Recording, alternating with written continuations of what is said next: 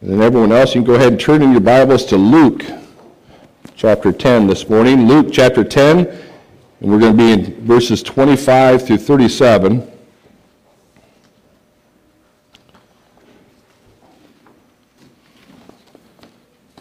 If you don't have a Bible, there should be one in front of you. It's on page 1105 of uh, the Pew Bible there. The last couple weeks, I've started off, uh, started out each message with a question. Um, two weeks ago, I asked you if you've ever run out of gas as we looked at the bridesmaids. Last week, I asked you, when is Jesus coming back as we uh, look at the talents? This week, I have another one for you. What must you do to inherit eternal life? What must you do to inherit eternal life?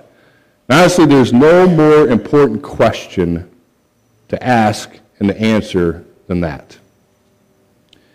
We're going to do that today. So this morning we're going to look at what is arguably the most well-known of Jesus' parable, the parable of the Good Samaritan. Countless hospitals and charities have borrow and use uh, the name Samaritan to uh, showcase their sacrificial service to other people, to those in need. This parable is well known even outside of Christian circles.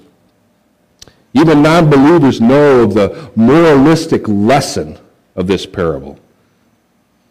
But in all fairness, they, they don't know the whole account. Most people only know verses 30 through 35. Like all the parables, there is a context to which Jesus is telling the parable. But most people only know the bit about a man was going down from Jerusalem to Jericho, and this and that. And then this forms their moral lesson that people take from it.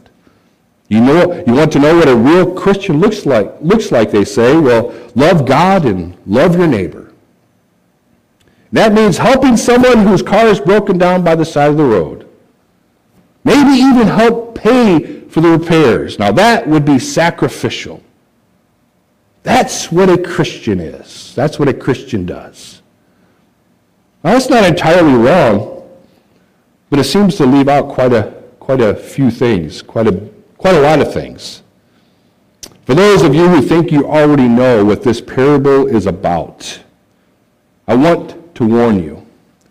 This is not just a moralistic lesson about being kind and helping people that we don't like or, or for people who are suffering. When you read this parable in its context, you'll find that there is a whole lot more going on.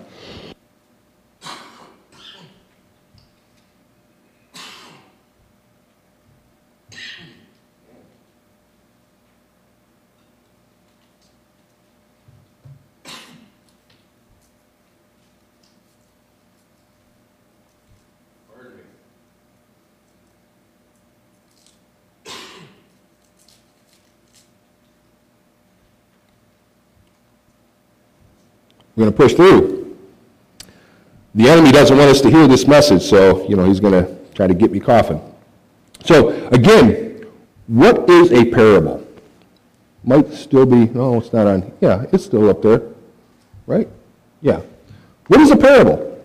There's a reason that we put that on the graphic. What is a parable? It's a truth hidden in plain sight. Jesus told these parables in a way that a, a, a certain simple moral lesson could be learned by anyone that was listening. But the deeper meaning, the deeper meaning was hidden from them. You had to be willing to read between the lines, to look deeper, to truly understand what Jesus was teaching in them. Remember, that's what he told us. And so, what was Jesus telling in this parable? Was it just a simple moralistic lesson to, to love others sacrificially? Well, I think you know the answer to that now. No, that's not what this parable was really about. So let's start by reading through the entire account, not just the narrow, narrow parable, but starting in verse 25. And we'll look at some context and see what we can learn from Jesus. So read with me Luke chapter 10, starting in verse 25.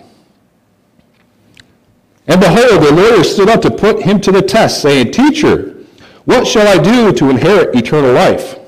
He said to him, What is written in the law? How do you read it?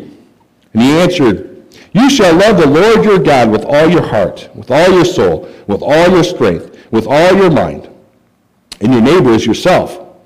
And he said to him, You have answered correctly. Do this, and you will live. But he, desiring to justify himself, said to Jesus, and who is my neighbor? Jesus replied, A man was going down from Jerusalem to Jericho, and he fell among robbers who stripped him and beat him and departed, leaving him half dead. Now by chance a priest was going down that road, and when he, when he saw him, he passed by on the other side. So likewise a Levite, when he came to the place and saw him, passed by on the other side. But a Samaritan, as he journeyed, came to where he was, and when he saw him, he had compassion. He went to him, and he bound up his wounds, pouring on oil and wine. Then he set him on his own animal and brought him to an inn and took care of him.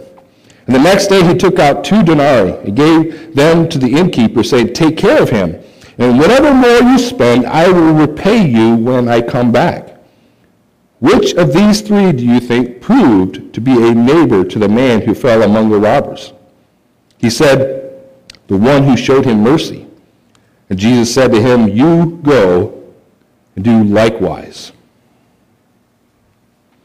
So let's, let's step back and, and, and back up a little bit, look at the parable in context of what is going on. As this story unfolds, Jesus is in the final months of his earthly ministry. He set his eyes on Jerusalem, where, he, where his eventual crucifixion awaits him. But as he makes his way, he blank, blankets Judea's towns and, and villages with a message of eternal life, calling people to be his true disciples. He's fed the 5,000. He's told them to pick up their cross and to follow him. But despite his powerful preaching and, and the miraculous signs, only a small number of people actually believe and embrace the gospel. Most reject the call to, to humble themselves, to repent of their sins and, uh, and self-righteousness, to receive complete forgiveness, to enter the kingdom of God by faith. They would not accept Christ's message because they would not admit they are wretched sinners on their way to eternal destruction. Like many today, that refusal also denies them the only cure. Now, the unnamed scribe in this parable had an unbelievably rare privilege. Having a conversation about eternal life with the one who is eternal life. So let's go through this parable a bit at a time, and then we'll look at some lessons for us. What is Jesus really trying to teach us here? So again, the scene begins at verse 25. And behold, a lawyer stood up, up, stood up to put him to the test, saying, Teacher, what shall I do to inherit eternal life? the scene starts out, starts out uh, during a time when Jesus was teaching. As we read the New Testament, we see many examples of, of Jesus doing this. He would teach in, in large groups and in small groups and, and sometimes one-on-one. He never missed an opportunity to engage personally with someone who was seeking answers. And this is one of those occasions. Jesus is teaching and everyone would have been sit, sitting and listening. That's how they would have taught back then. Everyone would have, have been sitting down on the ground. In those days, teach, teachers customarily sat, the listeners would, would sit on the ground around him. And if somebody wanted to answer a question, they would stand up. You know, we, we raise our hands. They would stand up in the class. And they would wait for the teacher to call on them, to recognize them. It was a sign of respect. If you had something to say, stand up in front of the whole class and say it. Ask it. When the teacher recognized you, you, you would ask your question. That's what this man does. He stands up and, and he asks Jesus a bit of a loaded question. It says a lawyer, but it means theologian. He's an expert in the Old Testament law. He's not a lawyer like he argues criminal cases. No, he's an expert in the law. He's a theologian. He's a scribe that has studied the law, the Psalms, and the prophets. It's his business to know and understand the Mosaic law. Now, there is some debate on whether this man was sincere or not. Some people take the issue with that he wanted to test Jesus. That like he was like the other Jewish uh, religious leaders that were just looking for a way to trip Jesus up. He wasn't really asking, he was trying to be a smart aleck in class. But others say he was showing respect, calling Jesus teacher. And his question was not generic. It wasn't, what must a person do, Jesus? It was personal. It was, what do I have to do? So, motive aside, the question is important. And it's perhaps the most important question there is. What do I have to do to inherit eternal life? To be right in God's sight to enter heaven, to be saved. What do I have to do? But instead of answering the question, Jesus turns the question back on him. Verse 26, he said to him, What is written in the law? How do you read it? You're an expert in the law. How do you read it? What do you understand it to say? You recite it to me. That's really what Jesus is saying. He's saying, You recite the law back to me. How do you read it? Jesus is actually referring to the Jewish profession of faith, the Shema. It was the core of the law love God and love others. And every good Jewish person would recite this twice a day, in the morning and at night. So you'd memorize it. It's found in Deuteronomy 6, 4 through 5. Hear, O Israel, the Lord our God, the Lord is one. You shall love the Lord your God with all your heart and with all your soul and with all your might. And the second clause is from Leviticus 19:18. And love your neighbor as yourself. That, that encapsulated the entirety of the law. In fact, Jesus gave the same answer when asked a similar question. Matthew 22, 35 through 40.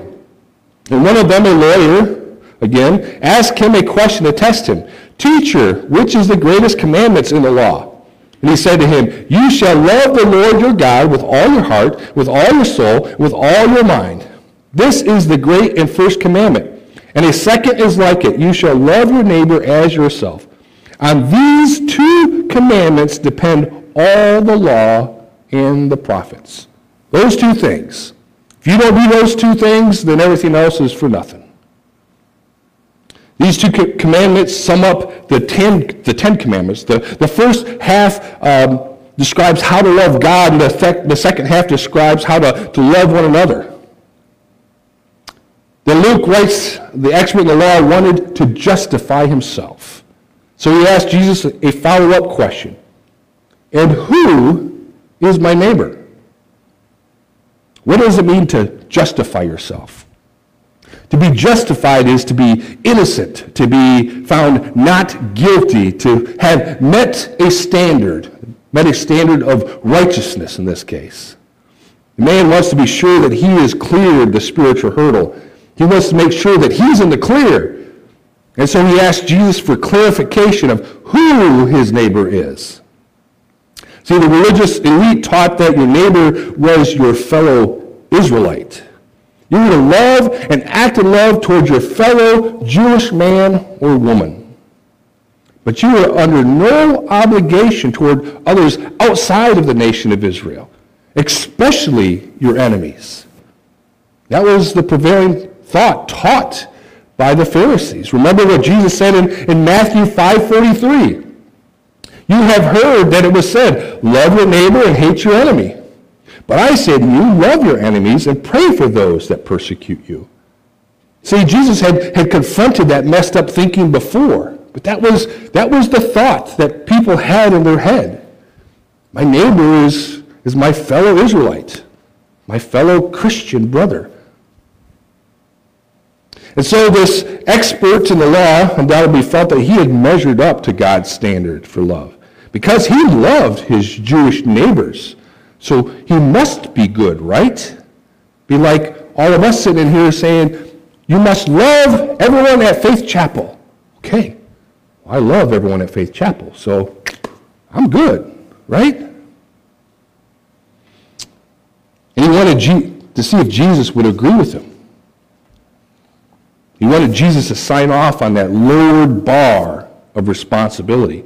He wanted to justify himself, but he only exposed his self righteousness. But Jesus responds to this man by telling a parable. Verses 30 through 32, let's read those. Jesus replied, A man was going down from Jerusalem to Jericho. He fell among robbers who stripped him and beat him and departed, leaving him half dead. Now by chance a priest was going down that road, and when he saw him, he passed by on the other side.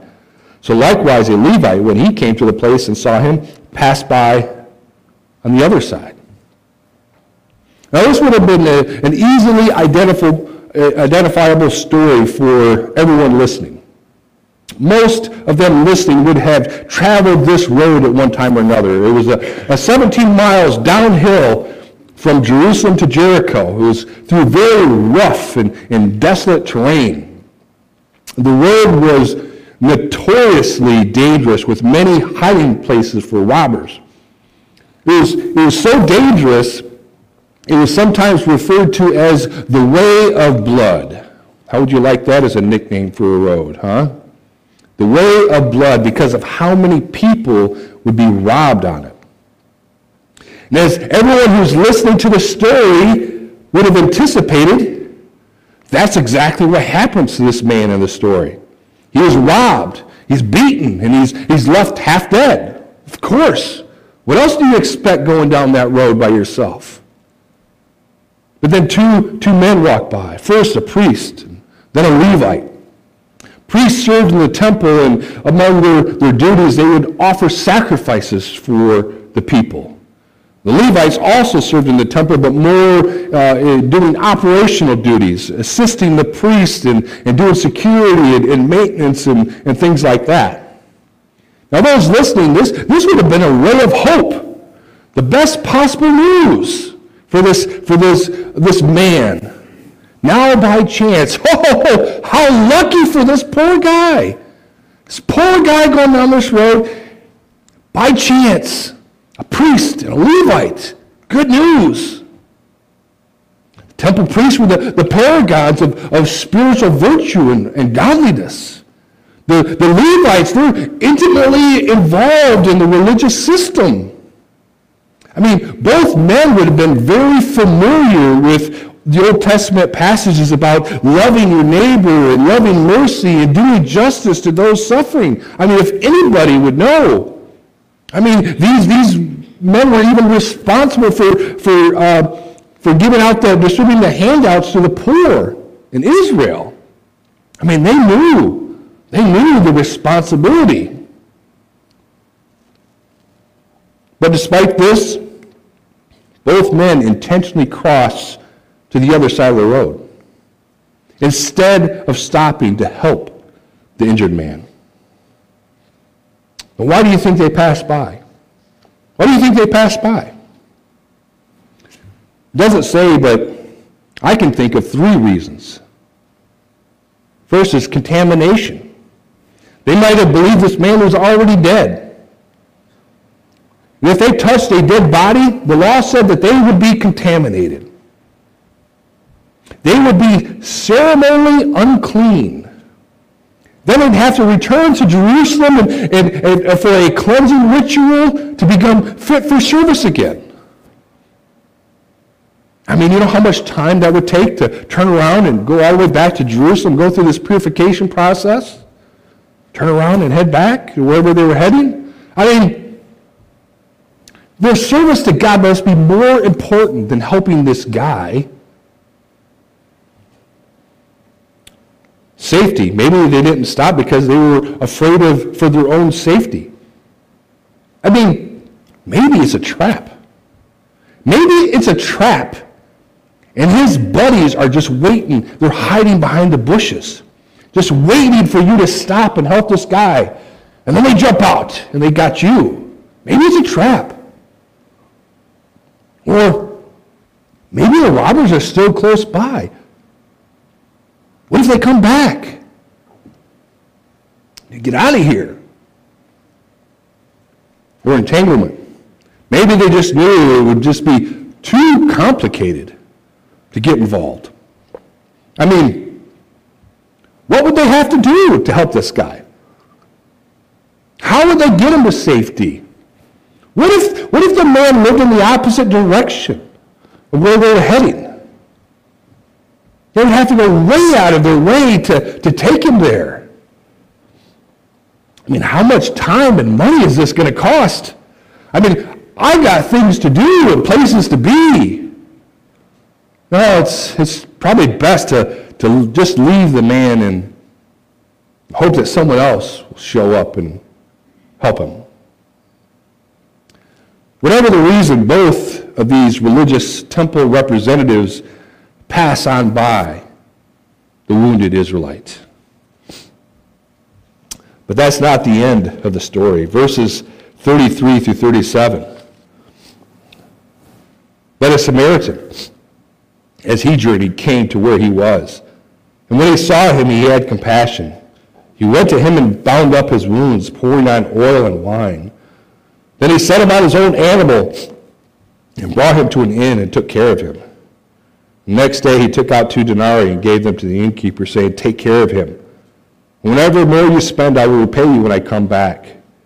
Which of these three do you think proved to be a neighbor to the man who fell among the robbers? He said, The one who showed him mercy. Jesus said to him, You go and do likewise.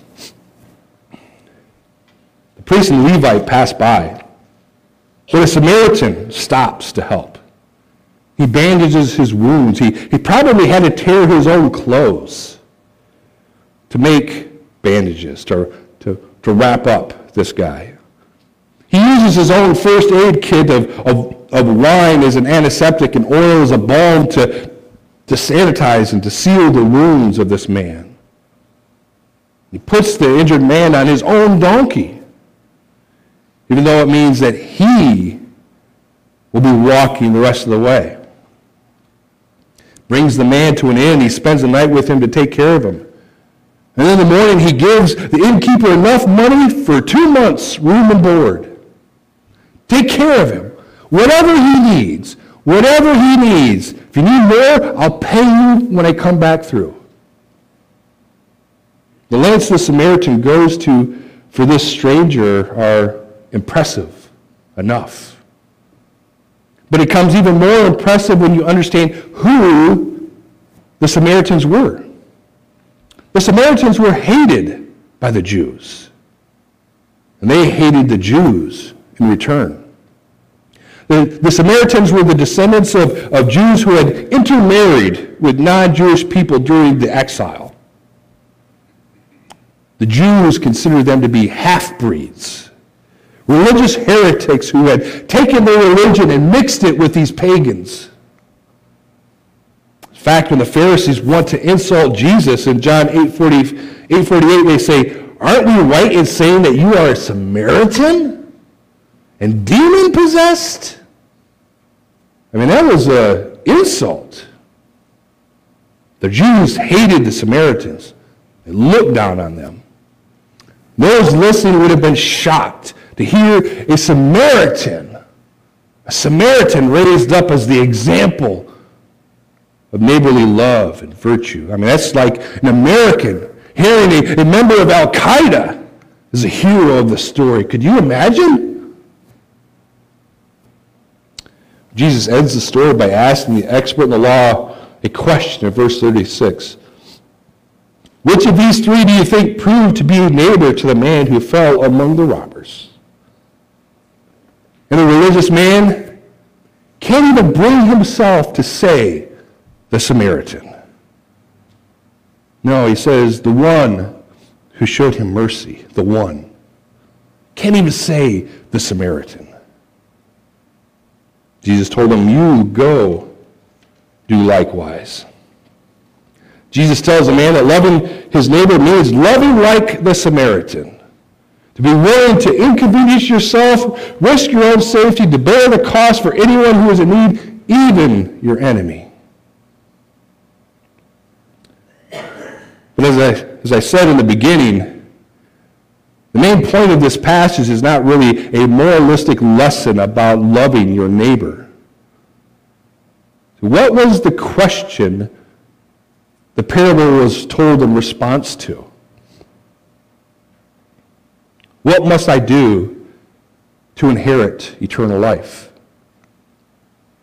So let me share three important implications from this passage the lesson. First, the impossible standard. Remember what the theological answer to that question was? Love God with all your heart, soul, and mind. Then love your neighbor as yourself. Boil down the Ten Commandments, the sum of God's law, to two commands. Love God. Desire Him above all other people and things. Serve Him with your whole heart soul, your strength, your mind. Devote your life to Him. Every ounce of your life, of your being, completely and utterly devoted to God. And then love your neighbors yourself. Care for others. Meet their needs with the same intentionality and fervency that you do your own. Both are all encompassing self denying, sacrificial love. Jesus tells this man, Do this, and you will live. You will have eternal life. But is Jesus actually saying this is the way to become a Christian? No. That's why we need to pay attention to the, the flow of the whole account. You see what Jesus is saying in, concept, in context?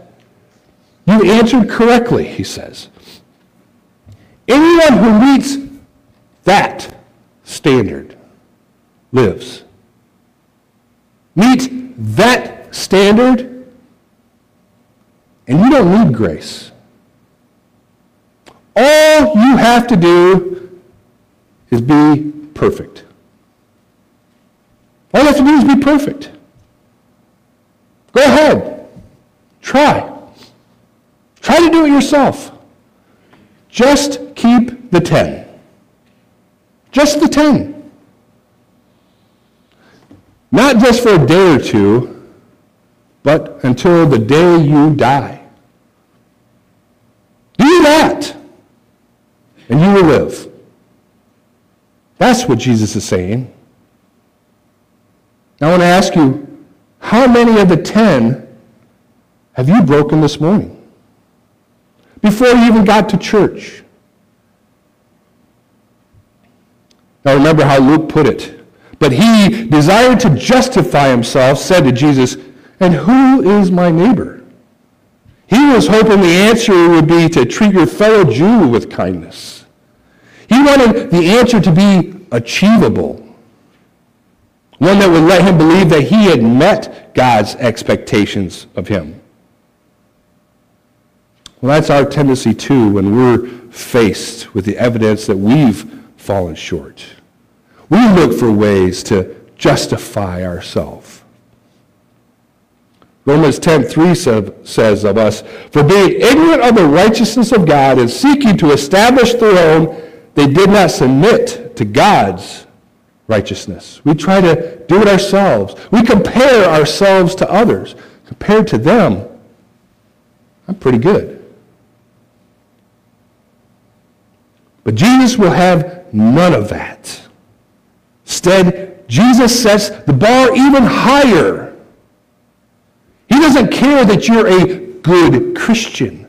Compared to the rest of the world, that you're good. Compared to the rest of the people in this church, that you're even better than them. No, he sets the bar even higher. Loving your neighbor needs to be willing to inconvenience yourself, risk your own safety, bear the cost for anyone in need, even your enemy. Now, it doesn't say how this man responded. How should he have, how should he have responded? How should he have responded? By throwing his hands up saying, That's impossible, Jesus. That's impossible. That's an impossible standard. I can't do that. Even if I love one person that way. Do you know how many more are suffering in this world? I can't go around doing that to everyone, not every day. I mean, some days I'm, I'm probably not going to feel like it, especially for my enemy. How can anyone love this way? It's impossible. And if he would have responded that way, he would have gotten the point. Yes, the law tells us to love God perfectly, with all our heart, all our soul, strength, and our mind. It tells us to love your neighbor with the same intentionality and fervency that you meet your own needs. But no one no one measures up to that. And that's the point. That's the point. No one can attain, can attain that. when we confess our inability to measure up to God's law, when we stop trying to justify ourselves, then we're able to receive God's transformative grace. Grace that will truly help us to love God, to love our neighbor. That's why it is so important to read the story in its context. The parable of the Good Samaritan is simply a moralistic lesson about being good to people that are hard to love. We will all fail miserably. Or like the expert in the law, we'll try to find a way to justify ourselves. We'll grade ourselves on the curve, lower the standards so that we can assure ourselves that we've met God's standard. But Jesus holds up the law as a mirror to this man to show him how far he fell short of it. He only stands condemned under it. Make no mistake, God does not grade on a curve. No, Jesus says this about loving your neighbor. Matthew 5, 43 through 48. You have heard that it was said, love your neighbor and hate your enemy. But I tell you, love your enemies and pray for those who persecute you, that you may be sons of your Father in heaven. He causes the sun to rise on the evil and the good and sends rain on the righteous and the unrighteous. If you love those who love you, what reward will you get? Do not even the tax collectors do the same? And if you greet only your brothers, what are you doing more than others? Do not even Gentiles do the same?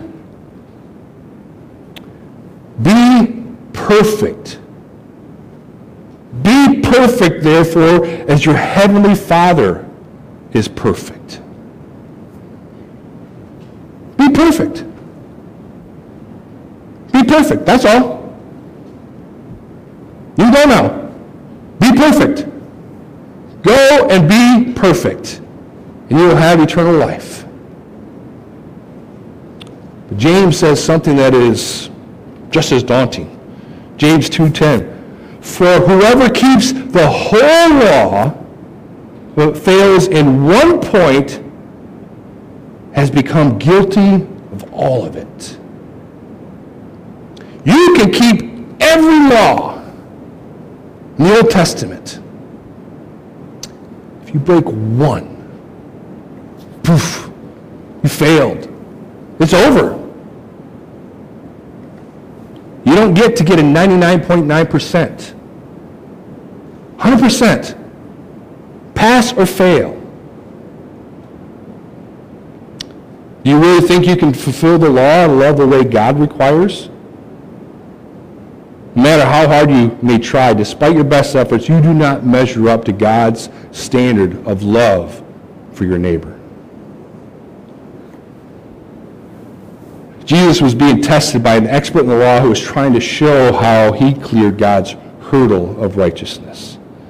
But instead of patting this man on the back, Jesus raises the bar to an impossible height. You are in the same boat before God. Despite your best efforts, you cannot measure up to God's standard.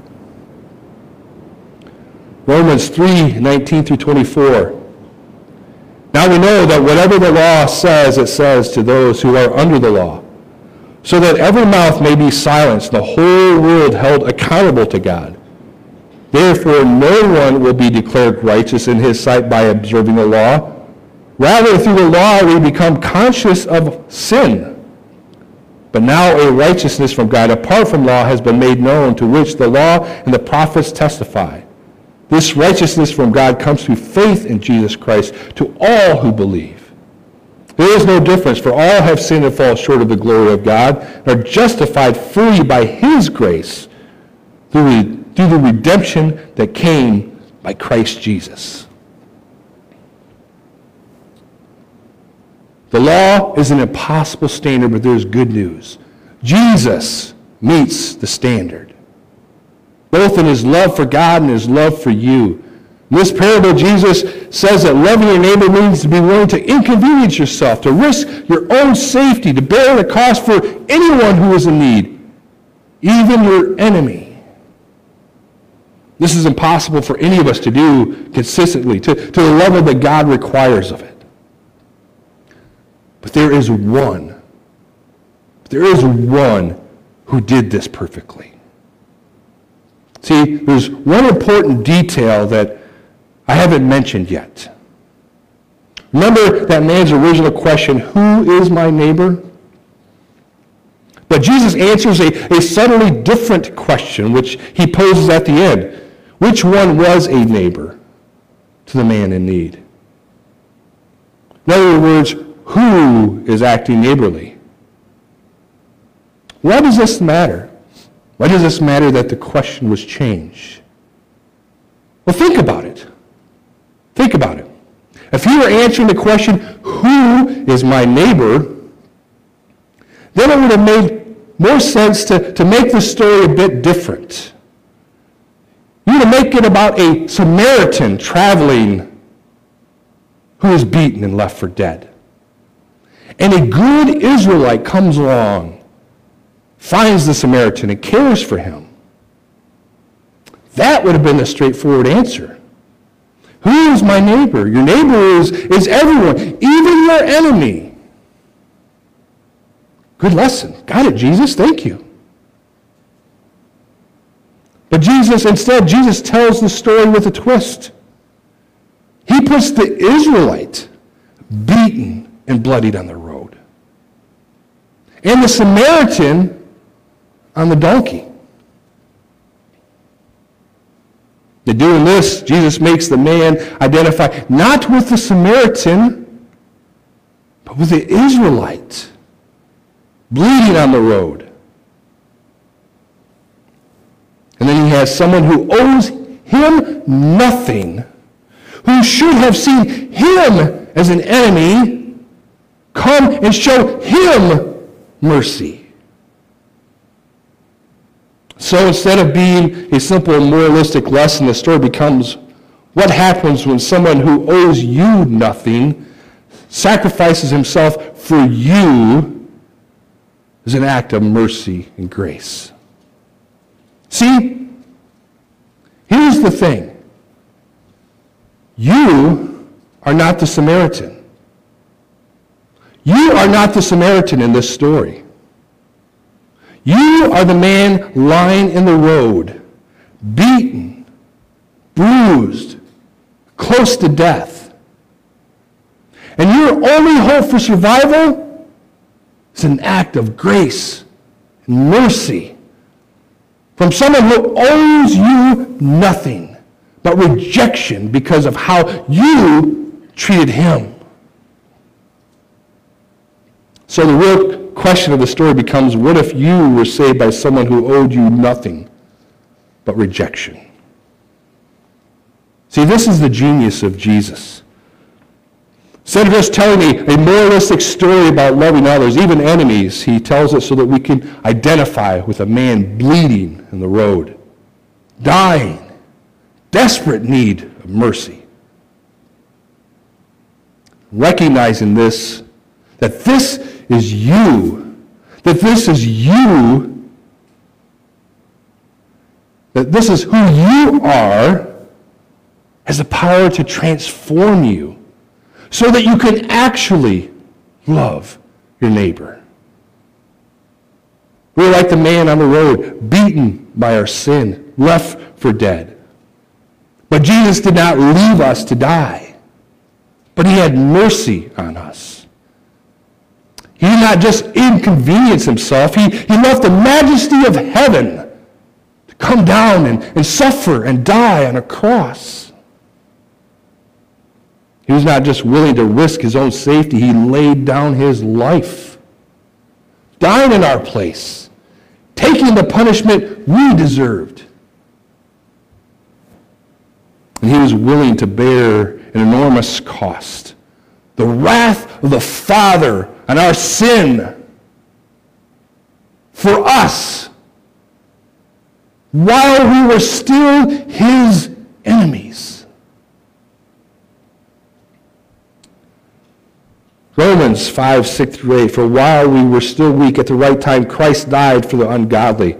For one will scarcely die for a righteous person, though perhaps for a good person one will dare even to die. But God shows his love for us, and while we were still sinners, Christ died for us. And verse 10, For if while we were enemies, we were reconciled to God by the death of his Son while we were enemies. See, you are not the Good Samaritan. You are not the Good Samaritan. You are the man bleeding on the road, left for dead, in need of mercy. You've been saved at great cost by the one you had offended, even though you deserved to be left for dead. Christ perfectly lived and fulfilled God's law. He died on the cross to pay the penalty for our inability to measure up. For all who confess their inability to measure up and look to Jesus, there is forgiveness and righteousness, a way to be right with God. That, that is the way to inherit eternal life. Now go now go and love like Jesus. Now and only now that you understand the true point of this passage. That the love God requires is a standard that none of us have, has met. That the consequence of our sin is that we are like the man lying in the road close to death. But Jesus in his mercy has saved, saved us at great cost to himself. Now and only now can you truly apply the moralistic lesson. Go and love like Jesus does. Not in order to gain his approval, not out of guilt or fear, but because you have been loved, because you have been saved, because you have eternal life, all your heart could ever desire forever and ever. So go and love as he loved you. Be willing to inconvenience yourself, to risk your own safety, to bear the cost for anyone who is in need, even your enemy. Know that your salvation depends on how, doesn't depend on how you do in loving others, but on his perfect record. We do this out of response for what he has done for us.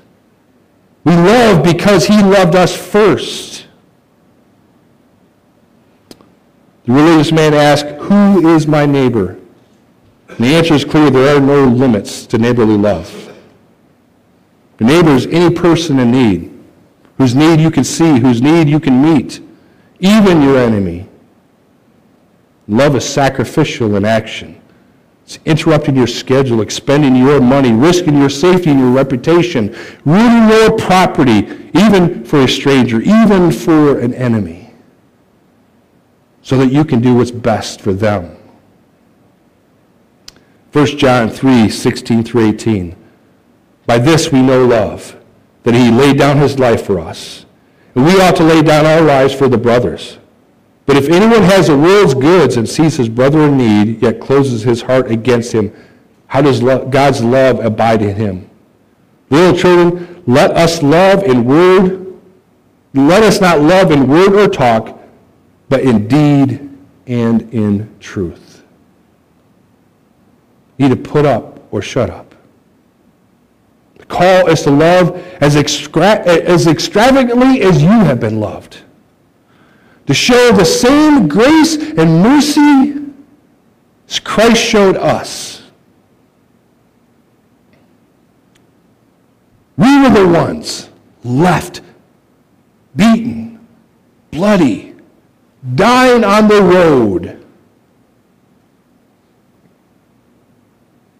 And he, the one that we despised, the one that the world despises, comes when everyone else, when religion looks the other way, has no ability, no desire to save you, he comes. And you deserve nothing but scorn for the way you have treated him. Yet he shows you mercy and compassion.